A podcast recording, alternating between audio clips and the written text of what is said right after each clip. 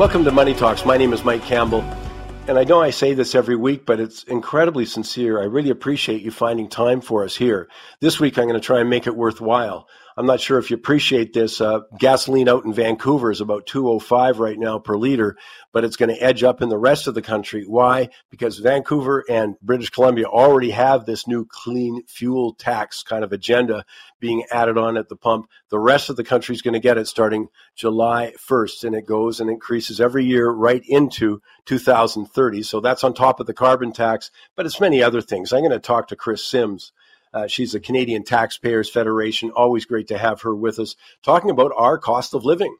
But the other issue that's been front and center, well, it's front and center for me because I had my computer hacked, my email hacked. I've got uh, to talk about that and see about protecting you, making sure that everything's okay. And I'll do that with Ian Paterson. He's with Plurilock. Uh, as I say, you don't want to miss this. This is the kind of thing that is so important. You don't want to wait until you have a problem in your business or in your individual accounts before you take action. Listen to this. It's well worthwhile with Ian Paterson. Plus, I've got Ozzie coming on. I've got Victor coming on. Shocking stat of the week, quote of the week, and I got a great Goofy award. So I'm really thrilled you're with me today. But first, you know, I made the mistake of reading some of the comments regarding the resignation of David Johnston in his role as special rapporteur. I mean, it was like the instant reminder why I don't really have that much time for the political back and forth. Uh, I appreciate that for some the drama is irresistible, but for me, the partisanship that short circuits common sense, actually common decency and principle, well, it gives me a headache.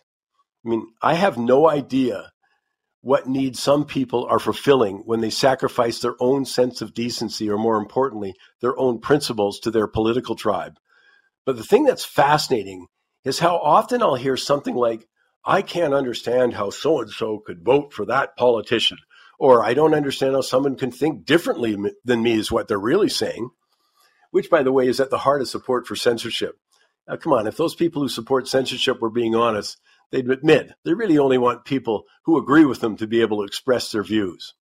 But back to, I can't understand how someone could vote for a specific, specific politician. Well, I think I have a guess. It starts with intellectual laziness, little self centeredness, lack of curiosity, but as John Stuart Mill stated in his widely acclaimed book on liberty, published in 1859, he who knows only his side of the case knows little of that. I think that's what's important. But the problem is, many of us have no interest in understanding or appreciating what the other side of a case, other side of a position is. The lack of interest in what others think, dismissing it out of hand, by the way, is fueling the divisions we're seeing in our country. There's no chance at compromise, social harmony, or a productive political culture for that matter, when there's so little interest in understanding what others think. But if you're puzzled by how someone could vote liberal or how someone could vote super, uh, conservative or support them, now it might be recency bias, but I don't think the differences or the priorities or the visions for the future between the two main parties have ever been more profound. I mean, for example, I mean, arguably, the prime minister and Liberal Party, their top priority is climate change. And that can translate into increased government intervention and regulation. Climate change does take priority over other issues like economic growth or capital investment or jobs, which is why the importance of the energy sector is barely ever acknowledged. But more government intervention means more restrictions on individual freedom, whether we're talking legislation supporting censorship of free speech or the increased climate related regulatory environment, things like you're not going to be allowed to buy an internal combustion, combustion engine car, light duty trucks by 2035. Or the increased costs associated with policies like the carbon tax or the clean fuels tax I'll talk about with Kris Sims.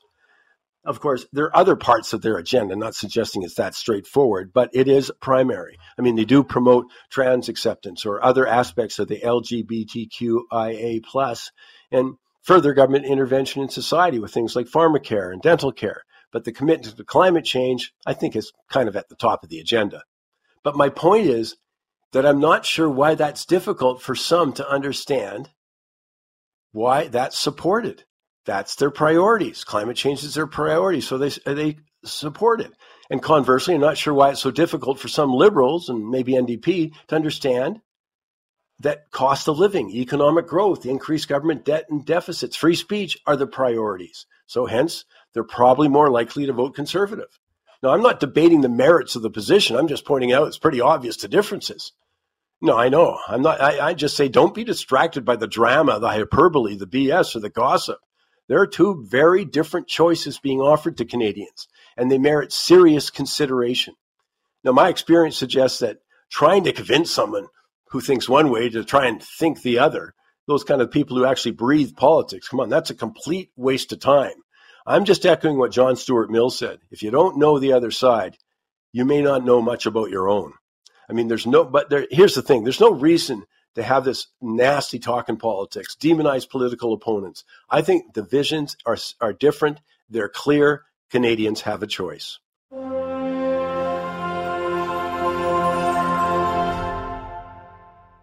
You know, I think about who's on our side as consumers, as people trying to make uh, ends meet, et cetera. There was no group that tops my list uh, in a higher level than the Canadian Taxpayers Federation. Why? Because government is your biggest expense. You know, I, I know that literally. I'm through a period right now where I filed this past week because I have self-employed income, so I filed that but that was okay because I've got an installment due uh, July 1st, but that's okay because I have my property taxes due about eight minutes after that. I mean, I really do feel like, guess who I'm working for? And we've got some new stuff happening across the country that I want to make uh, you aware. So I've asked Kris Sims, Alberta director of the Taxpayer uh, Canadian Taxpayers Federation, but find them at taxpayer.com. Kris, thanks you, thank you for taking the time. I'll just start with a mini story. Last night, coming home, went to the gas station, filled her up, 205 and change. $2.05 and change. And that blessing looks like it's trying to come to the rest of the country. Yes, exactly. Uh, folks who are watching this from British Columbia, you've been suffering under two carbon taxes now for many years. The second carbon tax, also known as the Clean Fuel Standard, adds around 17 cents extra per liter to regular gasoline, Mike. So that is one of the major reasons why when you glance up and you're wincing and you're filling up your car, that's one of the main reasons why. It always kills me though. Did you know that we had a? I'm sure you do. I'm sorry, but uh, we had the government call uh, the Utilities Commission to look into high gas prices about three years ago. But I'm, yeah, I know. Yes, you're laughing and I'm laughing because we both know they said they had a guideline. You weren't allowed to look at the impact of government on yeah, gas prices, and I'm going, "Are you kidding me? Like it was, what?" It was, it was, one of the last stunts I was able to do before you know the COVID madness took over, mm. and we delivered uh, gas price detection equipment to the premier, and they were mirrors. Yeah, like look in the mirrors. mirror. Yeah, yeah, exactly. Well, I mean, uh, uh, the the role that government plays is huge. I read another uh, thing uh, report maybe yesterday, the day before, just talking about again what drives a lot of Canadians mad is tax on tax. So as Alberta and, and uh, uh you know Saskatchewan, Manitoba, etc., all get the near new clean fuels tax, and it keeps going up, just like the carbon tax is pro, programmed to go up through 2030. It was the amount of GST that you pay on the new taxes. And again, we're talking about hundreds of millions of dollars. I mean, overall, it's it's in the billions of dollars, of course. Oh, for sure. It's just disgusting. So you do actually pay a tax on tax. The GST or the sales tax across Canada is added after all the other taxes. So it's super gross. Same thing happens for your energy bill. Anybody who has the stomach to actually open that envelope and look at all the different breakdowns, uh, take a look at where the sales tax lands there. And it's after the carbon tax. Now, I think it's important for the rest of your listeners to know who are here in Alberta, Manitoba, Ontario, like you just said, is that this ingenious second carbon tax that is making fuel unaffordable in British Columbia, that idea has now been cribbed by the federal government, by Prime Minister Justin Trudeau, and he's going to impose that across the country. So as of July 1st this year, happy Canada Day, you're going to get a second carbon tax. Now they're going to call it the low carbon fuel standard or clean fuel standard, whatever. It makes the cost of gasoline and diesel cost more. We don't know how much it's going to cost right off the hop. So as of July 1st, not too sure of the per liter price. But Mike, the parliamentary budget officer, went through this with a fine tooth comb. And within the next seven years, so tick tick, by 2030, it's gonna be 17 cents extra per liter of gasoline and 16 cents extra per liter of diesel. It's going to be going up on a ski slope scale, but we don't quite know exactly how much it's going to cost us July 1. Yeah, of course, on top of the carbon tax, which is also scheduled to go up.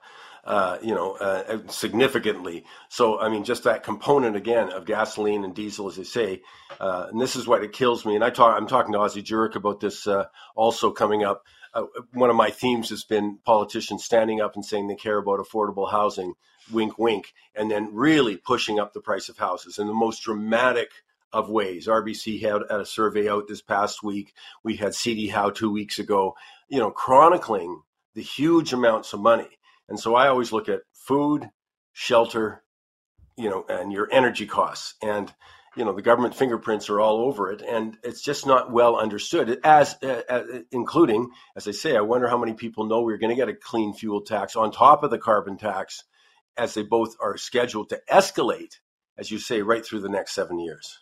It's major. And for folks who are watching your show and listening, they know. Like, mm. they get it. What I would implore your listeners and viewers to do, if you're sick of this, tell 10 friends.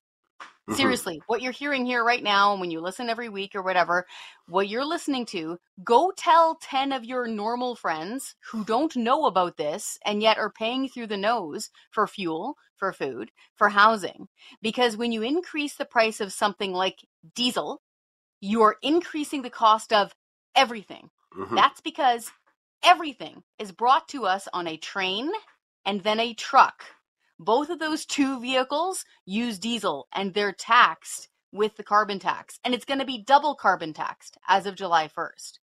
Yeah, it's one of the things that I uh, more and more I'm feeling it because you look at the surveys telling you that people are having trouble. That uh, you know, I noticed, of course, lower income people. We and I'm proud we've been chronicling that absolutely from the get go. But said it will rise up, and I've really noticed the number of people talking about food costs, for example. You know, well into the middle class you know, uh, Michael Levy was chatting with us last week saying he's still in shock over uh, twelve dollars for a pound of grapes. You know, and and we've got stories like this. I just, I'm with you. I don't think people are aware of the role that government's playing in all of this. And as you say, all you have to do is move the diesel costs to impact some food prices because they have to go. But it's, it's just, it's a complicated system and the government's got its hands on all aspects of that system and they're raising the cost of things. So it's, uh, yeah, it's just something I wish people were more aware of. It's almost all the government's fault. Mm-hmm. So I'm talking inflation. I'm talking jacking up carbon taxes on our basic fuels, price of food, price of housing. Almost all of this can be laid at the foot of the federal government. Okay, so as we just explained, the carbon tax, especially two of them, is going to increase the cost of everything. By the way, a lot of folks don't know this that up until like last week, farmers and ranchers were being charged the carbon tax for drying their grain and heating their barns. Mm-hmm. So, newsflash uh, cows and pigs and chickens all need to be housed in warm locations because we're frozen here six months a year. That was actually being carbon taxed, if you can believe it, to the tune of thousands and thousands of dollars for these operators, these farmers and ranchers. And guess what? That adds to your price of food. So, mm-hmm. this is one of the reasons why we have to really stress this we don't care that they're wearing the red color jersey. We would be screaming in the same way if they were wearing blue jerseys or green jerseys here, too. This is Prime Minister Justin Trudeau's fault, largely. And with inflation, this is what happens when you print around $400 billion.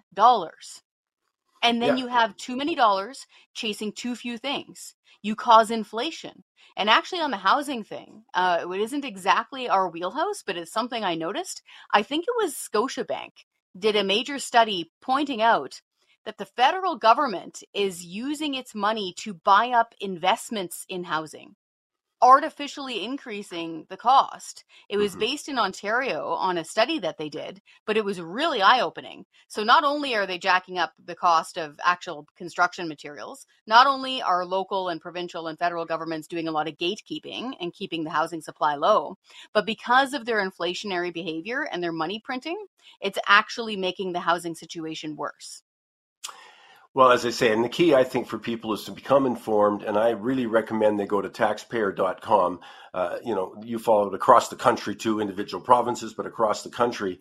And I just, I mean, it's the old cliche, I know, but the more we know, the better protected we'll be, at least be better informed uh, as to what's going on, because the impact is huge. We're still getting, Kris, uh, the latest poll, I, I think for seven consecutive polls, it was cost of living is the number one concern for Canadians. Not a surprise. Rising interest rates also, you know, bit of a surprise for some people. Prime rate goes up, but they do that and then they go and fill up at the gas tank from the grocery store. It really is getting to one of those ca- uh, cases. I don't know how we do it. You know, I don't know how a lot of people are doing it. Well, we do it by telling the government to change mm-hmm. or changing the government. Because yeah. at the end of the day, it's you and me and your listeners and their neighbors and their parents and our kids that are paying for this. Justin Trudeau is not writing these checks. Okay. This is not coming out of his bottom line. He may be uh, terribly unbalancing the budget and blowing our money at the drop of a hat. He's responsible for it, but he's not the one that's going to pay. We're the ones paying right now. There is an, I know you keep track, especially for low income folks, for, for the cost of living. Two things. One, parliamentary budget officer in their explanation of the second carbon tax pointed out that it's the poorest people the lowest income, the working class, and eating up into the middle class that are going to be nuked the hardest by this carbon tax and the second carbon tax. Okay, it's one. Two, I just saw a report last week pointing out, and this is hard to say out loud without getting emotional, um, grocery prices, food sales mm-hmm. at dollar stores are of increased hand over fist. Yeah. So when you're there to grab balloons and whatnot, and maybe some recycling bags, whatever you use your dollar store for, take a glance down the food aisle. It's packed now, Mike. Yeah. That was never the case before. As I say, big stuff. Go to taxpayer.com. Kris Sims, as always, we appreciate your time. Thank you.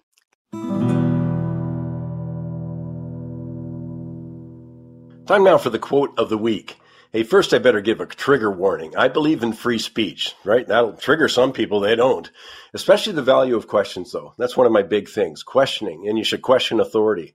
But that goes against the prevailing attitude when it comes to uh, certain hot button issues like climate change, certainly front and center when it came to the government's response to COVID, which reflects the increasing divide, by the way, that one, between people who favor more government control in the name of public safety and those people on the other side who value higher levels of individual freedom. But what's not acknowledged by those in favor of censorship is the danger. Right now, the approach is to demonize those people expressing what the prime minister called holding unacceptable views. Unfortunately, the definition of that is broad and expanding. Remember that during the trucker strike? It sounds over the top, but so was the FBI and White House censoring of social media or federal government issuing misinformation on COVID with the goal of manipulating the public. But my gosh, it's a serious issue. But it was the vilification of those who didn't toe the government line that's most dangerous. People were ostracized, some lost their jobs, were not permitted to interact socially. I mean, they were pariahs. And that gave license for some individuals to want to punish them. I mean, after all, they're not worthy people, and worse. Not much different, by the way, than the approach the Taliban takes or the Communist Party of China. I mean, look at the attack and the vicious attack on Salman Rushdie by extremists. All you have to do is paint someone as holding unacceptable views, you know, uh, not worthy, that kind of thing. And I think you are inviting violence. But I want to come to the quote of the week from David Zweig, who spent hours at Twitter headquarters after the release of the Twitter files. And this is what he concluded in quotes. This is simply not a story of big tech or legacy press trying to shape our debate, though it most certainly is that. In the end, though, it's equally the story of children across the country who were prevented from attending school, especially kids from underprivileged backgrounds who are now miles behind their well, better, well off peers in math and English. It's the story of the people who died alone. It's the story of the small businesses that shuttered. It's even the story of the perpetually masked 20 year olds in the heart of San Francisco for whom there's never been a return to normal. End of quote. His point is there are always consequences. So we had censorship We didn't allow questions during COVID. And one of the results is all of the things that he's alluding to. No one was allowed to criticize the government approach. But that's uh, consistent with any other area we've been talking about. As I say, I know I go on about the importance of questioning anything. Critical thought is key. Well, as I say, because I see the other side of that coin with huge negative fallout. It's interesting. There's one subject that I feel like I'm always playing catch up on. Many of the stuff I'm well on top of, but I hear something, the latest in the tech side. And of course, more recently, it's all been about artificial intelligence. And I just feel, as I say, I play catch up. I read on it every single day. And it's full of, I didn't know that stuff. And then I've got uh, Ian Paterson with me right now from Plurilock. That's our go to guys when I think about, about cybersecurity. And I've got some questions about that today. And you know, just the whole nature of this of evolution that's just so dramatic and profound and quick. Uh, so I thought I'd pick his brain on that side of the things with so many, uh, so many things. I mean, the opportunities for business, the concerns for business and individuals, uh, all of those kind of things. Ian, first of all, we always appreciate you find time for us. I mean, I guess it just never stops getting busy. Well, that's the thing, Mike, about cybersecurity. There's always something uh, to talk about when it comes to people getting attacked, whether it's notable celebrities like yourself, whether it's like uh, the government of Nova, Nova Scotia, whether it's healthcare breaches on in Atlantic Canada. Um, unfortunately, this is just something that we live with on a regular basis. I'll just quickly, I'll share my own personal story, and then we're going to move on to artificial intelligence. But just quickly, uh, this is going back about a week. Uh, I get a, a note from, I want to be careful. I don't throw this guy under the bus. I was well familiar, and it should have been a note that came to me, totally within the realm. It was about an appointment that I had upcoming. I open it up, and there you go. My email was infected, you know, from that. But my point only being it wasn't opening something from a stranger this person, you know, is exactly the, I get these kind of email or I get this email from one particular thing about a medical appointment. I have a medical appointment coming up, you know, so not unusual. Uh, I just couldn't believe that, uh, you know, obviously I wish I hadn't done it, but then I click on it. Of course, I have to by hand send notes to everyone who I could find that I'd sent anything on the email to. I mean, it was about a six hour process of, of sending personal notes saying my email's been hacked. I mean, it was, I can't, if you haven't had it happen, don't wait till it happens because it is a phenomenal hassle. So I, I didn't know what to do at that point, Ian. You know, I'm serious. So I, okay, I clearly have been hacked. I didn't know what to do, you know, in terms of uh, protecting anybody else other than warning them and protecting my m- myself. Well, it's challenging. And I think, Mike, you're describing a situation that affects not only other people, but also businesses. I mean, mm-hmm. I'll, I'll, give you a, a, business example very similar to, to what you just articulated. Um, I, I, had a situation, I actually got a call, uh, and I'm usually, to be clear, I'm usually the guy who gets the call. I got mm-hmm. a call uh, just a couple of weeks ago from a general counsel of a, of a large, very successful, very well known company in Canada. Uh, and she was saying, Ian, we have a situation. And the situation is, the accounting team accidentally sent $1.6 million to some bad guys that they weren't supposed to. And very similar to your situation, Mike, they got an email. They were expecting the email. The email said, please change my banking details to a different bank, a different bank account. And over successive week after week, they, they were wiring hundreds of thousands of dollars to the bad guys. Now, um, the good news is that on the last wire, uh, they were able to stop and retract it, but that was only saving 300 grand. It didn't, it didn't do anything for the 1.6 million that they had already sent. Now, here's what's interesting. You would think of a company, large, successful, well resourced, they would know who to call. But Mike, the exact same thing happened to them that happened to you. They didn't know what to who to call. They didn't know what to do. They didn't tell their insurance provider. They didn't contact law enforcement um, they just they were they were sitting there effectively stunned, uh, not not sure what to do. So my message to both business owners as well as individuals is there are steps that you can take in advance to help prevent this from ha- from happening in the first place. That's that's number one. Number two, though, there are companies like ours, Plurilock, as well as others, that you can call when something bad does happen. And we can walk you through how to help, how to remediate, what steps you should be taking, when you should contact law enforcement, when you should contact your, your insurance provider. Um, it, because the reality is, every time I go up and do a presentation to an association or a group of companies, I did one earlier this week, I always ask the question hey, put up your hand. Who here has been impacted by either a cyber attack, by a hack, or by by some sort of fraud or theft. And Mike, I got to tell you, it seems like every single presentation I do, almost the whole room puts their hand up. Yeah, I went. I had a a meeting the other day, right after it, and I just, I asked a similar question. I said, "God, you know," because I had to send all of them. You know, they're on the email uh, link, and sent them all stuff and they asked me how it was. And I said, Well, have you guys gone through this? Same thing. There was about 20 in the room, about 18 put their hand up, and two were lying. So there you go. well, uh, well, well, Mike, the the uh, the FBI director, uh, former FBI director, uh, had, had has a statistic, and, and he says there's really only two types of companies in the world: yeah. those who have ha- have been hacked and those who will be hacked. Um, there's a similar quote, which is uh, there's two types of companies in the world: those who know they have been hacked, and those who don't know they have been hacked. Mm. So I think I think we're all we're all talking about roughly the same thing.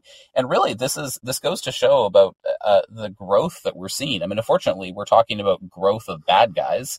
Um, but it, it is translating into business impact as well. I mean, listen, when you and I first started talking, we went public in September of 2020. We had approximately half a million dollars of revenue, you know, round numbers. We closed out last year, 2022, uh, with $64 million in revenue. Wow. So that's almost 100x growth in three years. And I think that that just speaks to how important cybersecurity is in the world these days.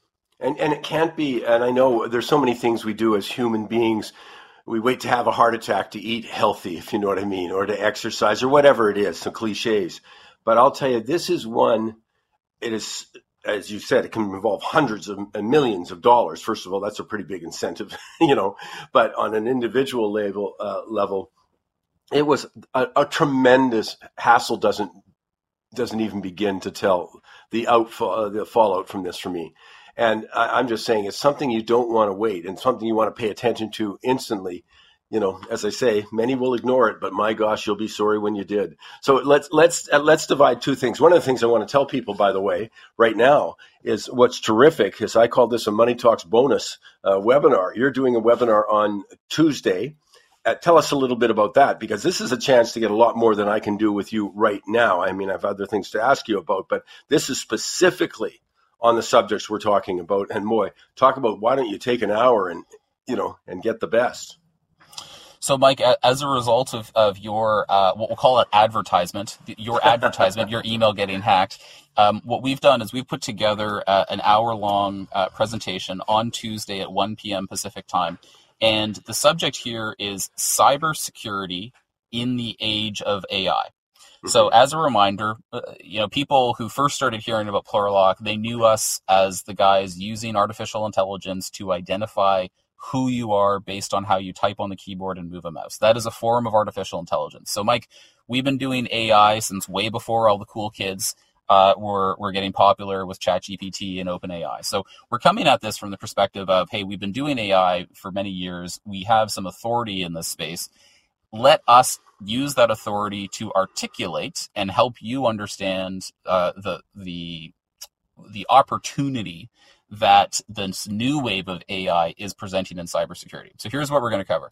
We're going to we're going to cover um, some practical steps for you both as an individual as well as you as a business owner what to do to prevent getting attacked or and hacked like yourself Mike. Mm-hmm. We're going to cover what to do once you are attacked we're also going to cover what does it mean for cybersecurity now that we have deep fakes and we have uh, uh, uh, the Beatles launching songs with uh, you know fake John Lennon in in the song. What does it mean for security now that these new capabilities exist? And ultimately, where are the investment opportunities? What does this new wave of technology shift mean for cybersecurity? Which, to be clear, Mike, was already a trillion dollar market opportunity even before ChatGPT came onto the scene. Uh, one thing I'd add to that, and I hope you put it in, is if somebody has sent you an email and they've been hacked. You know what I mean? You, so you've been infected. You've you've infected someone. Also, what they should do. You know, and and it is. You're so right, Ian. I, I mean, I didn't know immediately what to do. You know, I. Uh, what you know should i cancel my emails sort of should i get it right off my computer change my password what's the steps and of course you're going to deal with that and same for someone who received one of those emails and as i say over the years this is the second time this has happened to me uh, once from a friend who sent it, and this is from a, a business. I was, very, but it was way more sophisticated. It was so specific. I think they could have told me my weight, you know, and and that's what makes it uh, somewhat believable. I had that thanks to you and Plurilock. I had that standard. If I don't recognize the email address, I don't open it. You know, that simple as that. If I don't know it, right well, but I did in this case. You know, that that was the new step for me. Like, well, yeah, and I know I'm about to deal with these people in a week, and they're sending a reminder you know, so yeah, it, it's sent the shivers up my spine. Well, Mike, unfortunately, it's only going to get worse. So yes. here's here's the challenge with with email. It can look like it's coming from somebody you know. Mm-hmm. It can even the text in the email can sort of seem like uh, somebody that you correspond with here's the danger, and this is what this is a prediction that I've been putting out for the last year and a half, is that the, the deep fake technology is getting so good that imagine how hard it's going to be when not only you get the written text email, but you get a phone call that sounds like somebody that you know, that you trust, that you interact with, and they ask you to do something. There was actually a, a 60 minutes um, uh, segment that came out just a couple of weeks ago where a, a uh, a security professional uh, ran a test with the 60 Minutes uh, crew, and she pretended to be uh, the reporter and that reporter ostensibly called her producer and said, "Hey, I, with this international trip, I need my passport number." Of course, it was actually the security practitioner. The she had cloned the voice of the reporter. She had made the phone number look like it was the reporter who was making the call. Mm. And what did the producer do? They, of course, gave her the passport number, and and they did all this on the air. So this was just a couple of weeks ago on national television. Now, imagine if you were to get a phone call from your son, from your daughter, from mm-hmm. your nephew, and they said, Mike, I've just been in a car crash. I need $3,000 right now. This exact situation uh, happened to a colleague of mine just a few weeks ago, uh, a business colleague of mine. Um, and and what did that person do? They they ran to the bank. They got three thousand dollars cash, and somebody actually came to pick it up in person. So these are here, they're here today. And then the question, Mike, is if these things are so prevalent, if they're happening all the time, what does that mean for you as an investor? How how can you uh, think about putting that in your portfolio at somewhere, right? Mm-hmm. Because these things don't seem to be going any way. In fact, they seem to be becoming more prevalent. Uh, and so that's really the, the, the question folks should be considering. Yeah, it seems like it's interesting. We used to talk about the oil market and say maybe the safer side of the oil market was oil services, you know, because of the people who were supplying the equipment. We actually said that about, I uh, was nervous about the cannabis market, but not about the people selling them the equipment. you know, that, that seemed to be pretty foolproof. But it's similar in this is that you want to take advantage, you've got to look at different securities, you know, cybersecurity, I guess, as a uh, umbrella because this ain't as you say this i mean it's ridiculous to think this is going away and the sophistication becomes enhanced as we go through here uh, you know with new things. And, and i guess that's on the you know there's several things. This is a fairly new subject for the layman you know uh, all of this coming out. And so you have security issues. Um, you're worried about job replacement in some areas uh, you know, there's all of those things, and obviously, then the other side, there's hey, we look for increases in productivity and all sorts of other you know benefits. But that's the thing that we're dealing with at this point. and from just your take what are people most worried about broadly when you see the you know ai becoming so more uh, more entrenched or more uh, into all our uh, society areas well, I think from my perspective, uh, and, and, to be clear, Mike, my bias is I've been a data and analytics guy for the last 13, 14, 15 years now. Mm-hmm. So I, I always see that these technology improvements are a tool and the that tool will be used by the good guys and it'll also be used by the bad guys. So we've talked now about what the bad guys are and I expect will will do more of, which is mm-hmm. use these tools to create more uh, convincing uh, messages across multiple communication channels voice, video, text to try and fool people into doing things that they shouldn't. That we're seeing that today, and I expect that will continue. The other thing, though, the other side of that coin is those same tools are also helping security practitioners to do more. One of the challenges with cybersecurity is that there is a massive job shortage. Uh, or sorry, shortage of qualified people.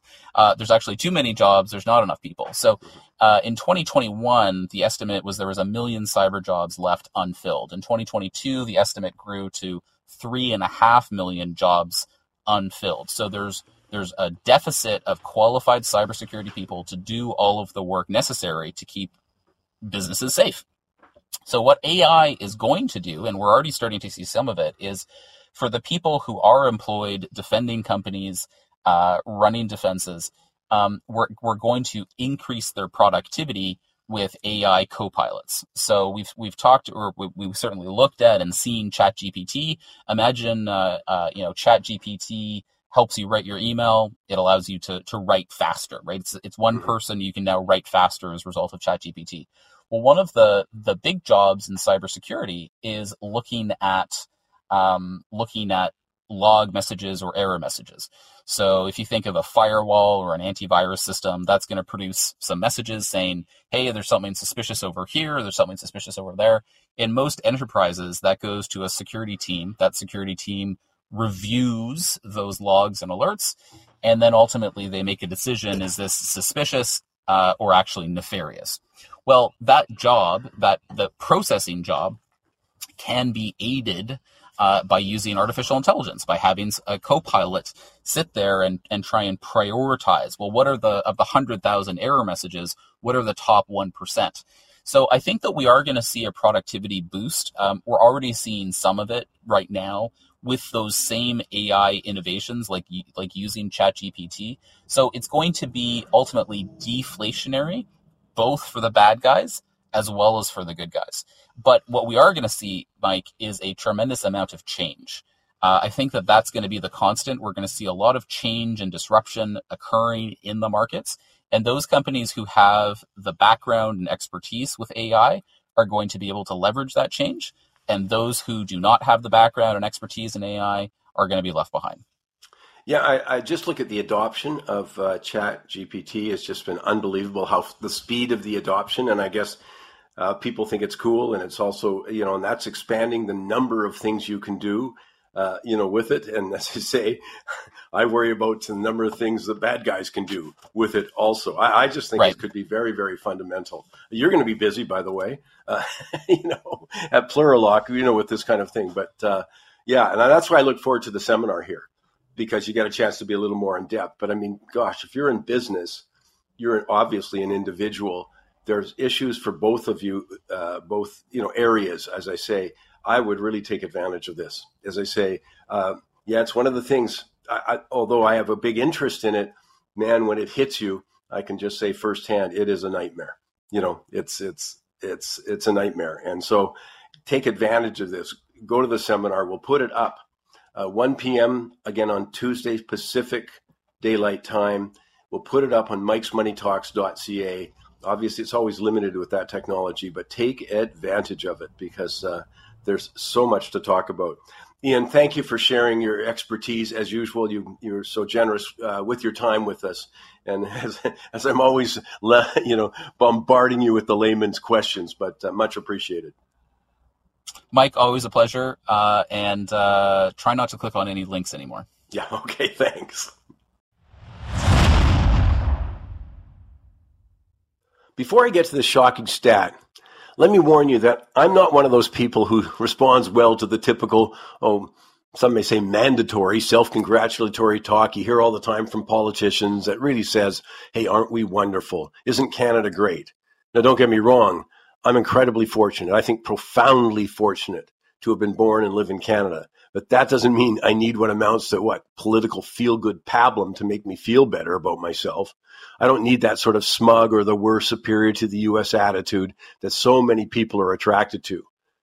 You know, I hear, I cringe when I hear feel good mantras like Canada has the top healthcare system in the world.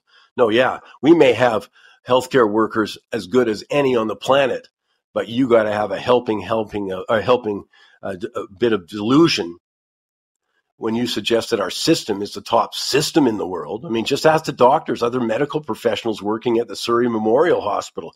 My gosh, who've been chronicling for the public the shocking conditions, staff shortages over the last month. I'm not sure what the hear no evil, see no evil defenders of healthcare do when they hear research of groups like the Canadian Institute of Health uh, that studied uh, wait times in 11 Western countries and found that Canada ranked dead last. Same re- conclusion, by the way, Commonwealth Fund Index, which ranked Canada dead last among 11 developed countries when it came to receiving care within four hours of an emergency uh, department visit. And we were last when it came to seeing a specialist within four weeks of referral. I mean, the list just goes on in that. But, but that's just part of the context for my shocking stat this week.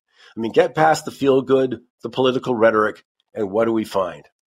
Well, for an exporting country like Canada, a country that imports goods from around the world, trade is essential. So it at least should get our attention. In this week's shocking stat, the World Bank and the S&P Global Market Intelligence ranked the Port of Vancouver number 347 out of 348 in efficiency, and we are dead last of ports of similar size. I mean, come on, obviously there's a lot of contributing factors, but equally obviously there is something fundamentally wrong. We got a lack of storage space at distribution hubs, full container yards, uh, played a big part in forcing cargo ships to anchor for roughly 10 days on average in the first half of 2022. Hey, that was double the wait time from the year earlier. And by the way, Prince Rupert isn't uh, faring a lot better. It went down 25 spots in the latest ranking. It is now 341st out of 357. And it's not about to get better. Oh, we got 99% of the uh, members of the International Longshore and Warehouse Union Canada have voted in favor of a strike. Might happen later this month. And if the strike takes place, gosh, it's going to create real supply chain issues, ripple through the economy, and put upward pressure on prices. The bottom line I don't know how we sit there casually when you find the Port of Vancouver ranking 347 out of 348 in efficiency around the globe. Time now to bring Ozzie Jurock in, where you can find him, of course, at ozbuzz.ca. By the way, Ozzie, I want to give you credit at the Special Olympics golf tournament. We played it on Thursday. Ozzie was a member. We had a speed hole. He was a member of the fastest team out there, which is always appreciated. Just so you know, if you've played in other charity golf tournaments, there's nothing like a Special O tournament. We finish in just under four hours. Just under four. I think about that full golf tournament under four hours. We come in for a quick bite, great food, quick uh, introduction to various things that we're doing with Special Olympics, and we were out. They were out of there by 6:45 at the latest, 6:30 for some, 6:45. So, uh, but Ozzie was member of the Speed Hole Super Team, we called it, and then we're not going to give the exact number here, but Ozzie's team was spectacular in improvement from past years. I'm not going to give the details, but they were much improved. So, Ozzie, you know how much we appreciate it. Great to see you out there. It was a good day and well organized. And you got to give the organizers at Special Olympics a real kudos because, you know, from start to finish, it was very professional done and everybody had a great time. Yeah, great to have you. Hey, look, I want to come back, and this is one of my themes, and you know about it because I think it's going to get worse. People talk about affordable housing, and I'm thinking, what the heck do they mean by that? Think about it. Maybe listening today, you say, "Oh, I've talked about oh, I don't like affordable housing. I need affordable." What does it mean? Oh, you got a good definition for us? Because I'll tell you, it is the most. It may be the loosest term used in the real estate lexicon. And at the same time, it's the most often used because everybody yeah. says that's what we're aiming for. Well, I think the dictionary says cheap, economical, fair, low cost, modest, and a bargain. Well, none of that applies to today's house prices. And none of it's possible, though. Like I always yeah. think when someone says we're building affordable housing, okay, are you getting the plumbers to take a cut? Are, the lumber, is it getting a cut? Are you getting the electricians to take a cut? What exactly are we talking about here? You know, and th- I think that is a problem. Well, the real thing is when you take a look at RBC analysts now, they're making some real major statements that uh, mm-hmm. uh, that's kind of scary because they say now housing affordability is likely past the point of no return. And by that, they mean that the Bank of Canada is very concerned with, with inflation and they're going to keep on raising rates, which of course won't help. Whatever affordability is, it certainly won't help it. Yeah, well, I mean, that's a major cost. And we got this, I think, a bit of a surprise for people that we got the bounce up uh, last week in the Bank of Canada. But, uh, you know, the survey of economists telling us that they expect another one coming up at this point. So, uh, again, uh, we're going to see a bigger challenge. And then the other thing, Ozzie, is you know that somebody who took out a mortgage, say in 2020, well, it's probably not due till 2025. So they're not suffering from the higher rates yet. You know, there's certainly types that are, but I'm just saying. So the full impact of the rise in rates hasn't filtered through the entire economy at this point.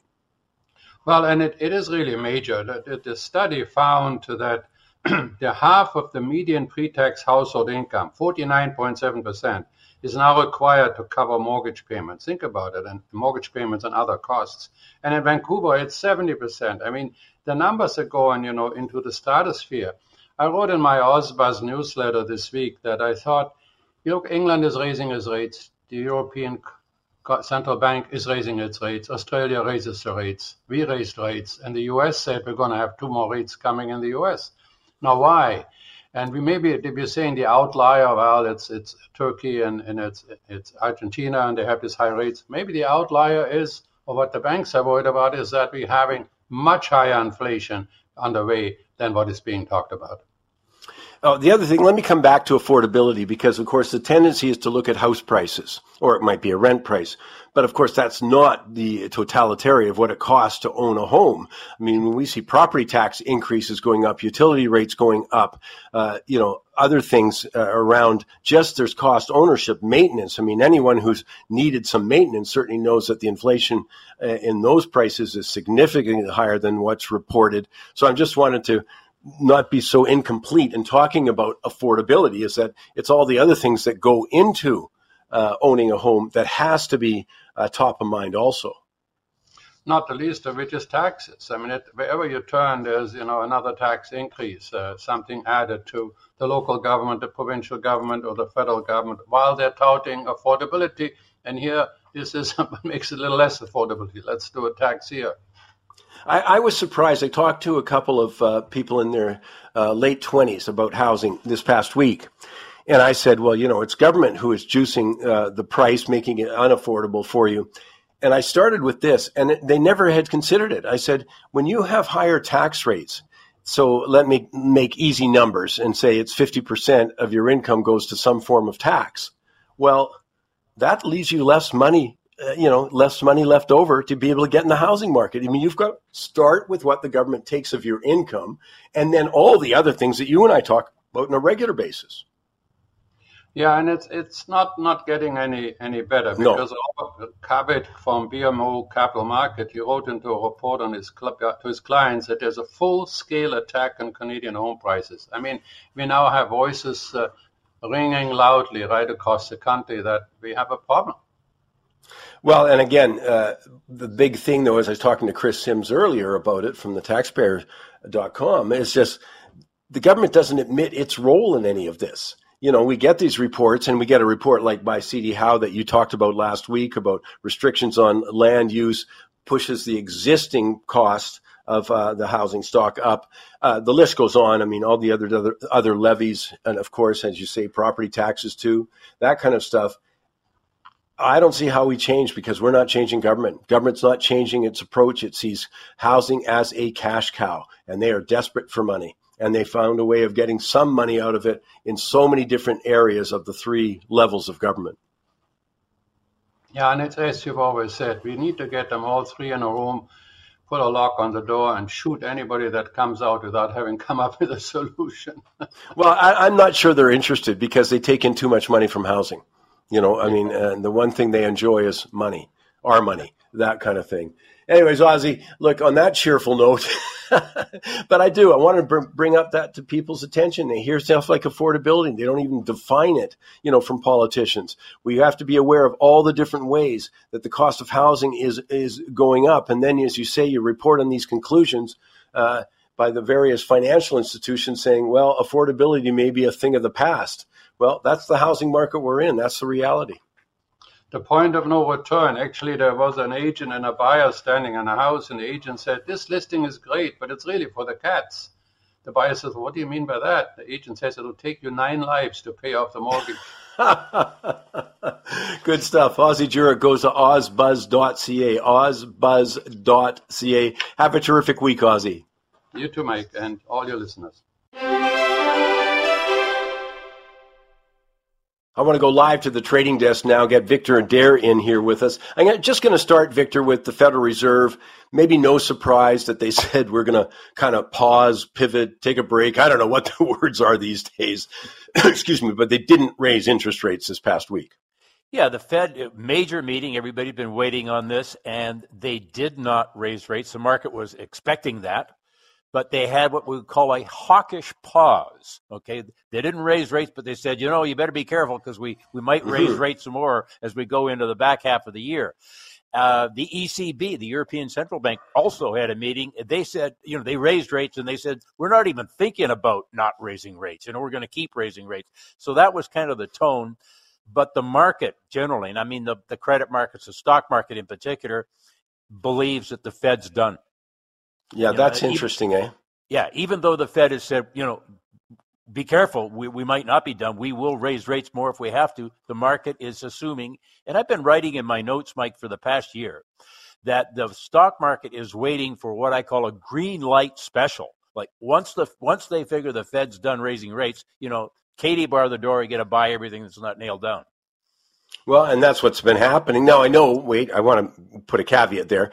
Certainly in a certain group of stocks that's been happening, but it's now been flowing over to the broader market. We know, you know, the eight stocks or something that's led the way, lots of chronicling on that. But that, the point being, yeah, they'd already gone, but now it's rippling in the other parts of the market. Yeah, you know, we've talked about how last year was a horrible year for the stock market and the bond market, and a lot of money managers people that are looking after other people's money, I think started this year in a fairly defensive frame of mind with good reason. And then we had another thing. Remember back in the middle of March, we had what we were calling at that time a banking crisis.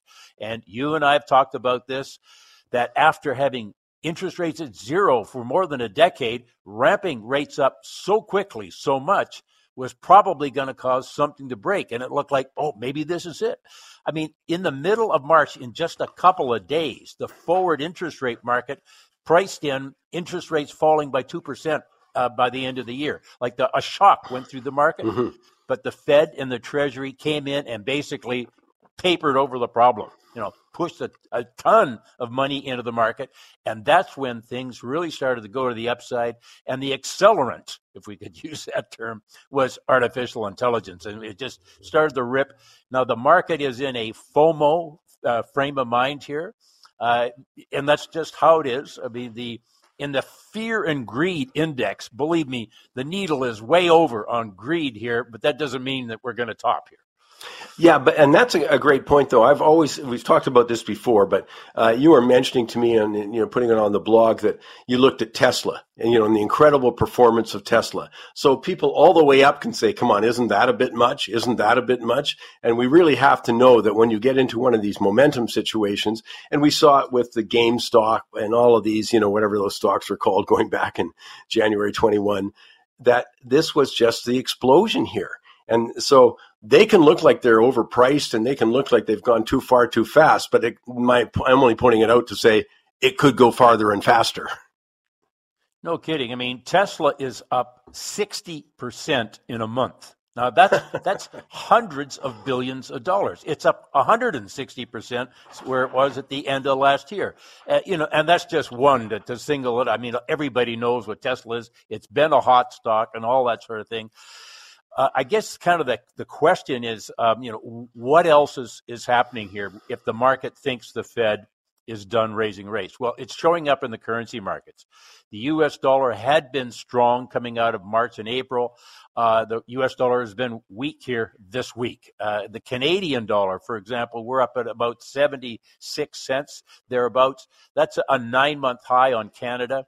And, you know, I've I've said this a number of times that the Canadian dollar doesn't much care about in events inside of Canada unless it's really shocking. The Canadian dollar moves sort of counter to the US dollar. If the US dollar is weak and Canada is probably strong, the Canadian dollar moves in sync with the stock market. If the if the market's in a risk on frame of mind and is buying the stock market, Canada is probably higher. And then there's some input from commodities, but over over the longer term. But the Canadian dollar here at a nine month high, very much a function of the, the market thinking that the Fed is nearly done, if not done, raising rates. Yeah, it's and it's so interesting. I know Reuters, for example, in the Canadian case, uh, you know, had a survey of all these economists, and every one of them thought there was another rate increase coming in July, as soon as July. And uh, you know, uh, every Federal Reserve Board member, every voter, but all they have the peripheral guys around, also said there's going to be their their estimate was two more rate increases in the U.S. by the end of the year. And we've been saying this many times over the course of the year. It's amazing that the market doesn't believe them ever. Yeah, we had a situation here a, a, few months ago where the market thought that the Fed would start cutting rates in the second half of this year. Well, that's now gone. Yeah. The, the market's decided, okay, that we'll take the Fed at their word. We're going to keep rates uh, sort of high toward the end of the year and then start to fall. Uh, I, I can't not talk about gold, Mike. Uh, the gold market here dropped to a three month low this week and then bounced back, by the way. But one of the Achilles heel for the gold market, or I should say kryptonite for the gold market, is when we have inflation falling, as it has been a bit, that's still mm-hmm. way too high, and interest rates going up. That means that real rates are are strong, and real rates rising is just not a good environment for gold, even if the U.S. dollar is weakening. Yeah, and that's always a, been a very consistent correlation when you looked at uh, real rates rising, gold prices, uh, you know, uh, coming into play, that kind of thing. So uh, falling. So yeah, it's another one. That's a very key component for people who like gold to keep an eye on. I think that maybe to wrap it up, Mike, we kind of have to ask ourselves it, it, this this race to the upside we've been seeing in the stock market, particularly the last couple of weeks, is is this a case of as good as it gets? You know, the market has got the bit in their teeth, as it were. Uh, sentiment is is very bullish. The, anybody that was bearish has had to throw in the towel, and you know that's usually. you know when when we set up for a turn, and uh, as our good friend Martin Mierenbield has told me many times, he says, "Victor, you know you like to call BS. You know that's in your character, that's in your blood." And so, you know, I, am a little skeptical. I mean, it, maybe part of that is I missed this race to the upside, so you know I want to get them or something like that. But I, I am not jumping into the stock market here with both feet. Let me tell you, I'm looking for this market to maybe have some reason to to to, to stop going up. Well, and, and obviously, as prices go up and the fundamentals aren't following at this point, it's anticipating what the fundamentals will do at best. Well, you know, you've got to check your risk profile. Every one of us has to check our risk profile. This is a little too rich for my blood going on right now. When I hear Tesla up 65% in a month, I go, probably not going to happen next month. You know, that, that kind of thing. So yeah, it comes back to individuals, their own risk tolerance, that kind of stuff. Vic, thanks for very much for taking the time. You go out and have a terrific week. Mike, uh, it's always great being on the show with you, and thank you and Kathy for coming up to uh, Qualicum here this past Saturday and, participating in our Special Olympics event. That that really, really was great of you to do that. Thank you. Oh, my pleasure.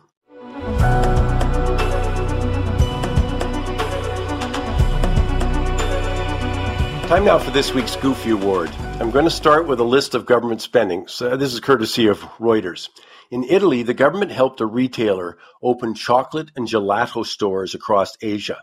In the US, they offered a loan for a coastal hotel expansion in Haiti. Belgium backed the film La Terre Rouge, a love story set in Argentine rainforest.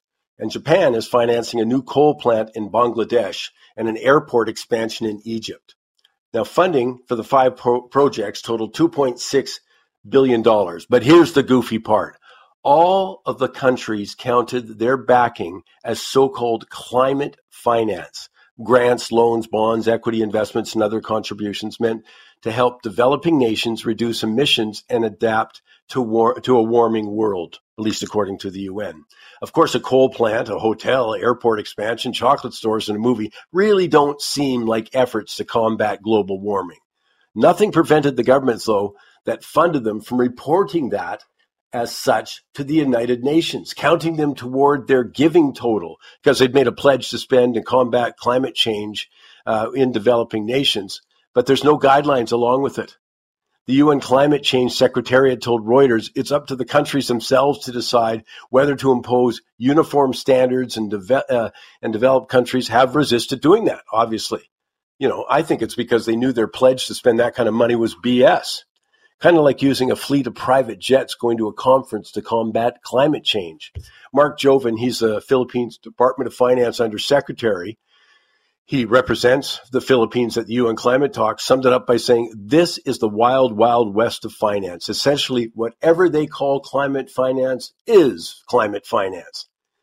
But this is not just fodder for some world class eye rolling. I think it has a big impact, along with so many other blatant hypocrisies by climate elites. And I think that's what fuels cynicism, as climate elites tell citizens to make sacrifice they aren't willing to make themselves. I mean, it's incredible. I mean, so much of the climate agenda was BS from the start, exacerbated by a no questions allowed a- attitude, even from climate experts by like Roger Pielke Jr., Nobel Prize winner William Nordhaus, Judith Curry, Richard Lindzen, much like COVID, challenging the government narrative fast tracked individuals to oblivion, which meant the blatant vig, uh, virtue signaling, some say that it has been perfected in Canada, went unchallenged. Arguably, the goofier part is how many people who say they have a deep concern about the climate ignore this kind of hypocrisy. They salute the empty gestures and the ineffective policy. And that does nothing but fuel skepticism about the climate agenda. I mean, we've been going through this looking at some of the ESG expenditures and how phony they've been. But as I say, right here in this one, the big climate initiative to help developing countries, I don't think many of us considered that it was opening chocolate and gelato stores across Asia by Italy or, you know, financing a film or in Japan, financing a new coal plant in Bangladesh or an airport expansion in Egypt. No, this is the kind of thing that people have been asked to swallow for, gosh, for decades now. And it seems that the climate activists are absolutely oblivious to it. It's incredible. That's all the time we have this week, but I want to remind you or just say this. I want to thank all the people who participated in the Special Olympic Golf Tournament this Thursday. Uh, it was absolutely fantastic success in terms of how it was run. Uh, all the players seemed to have a good time. And the businesses that sponsored Special Olympics, uh, again, doing a spectacular job supporting the most needy people in our community. And I'll tell you, it's a great cause. And I want to thank the Money Talks listeners for helping us out with the live auction.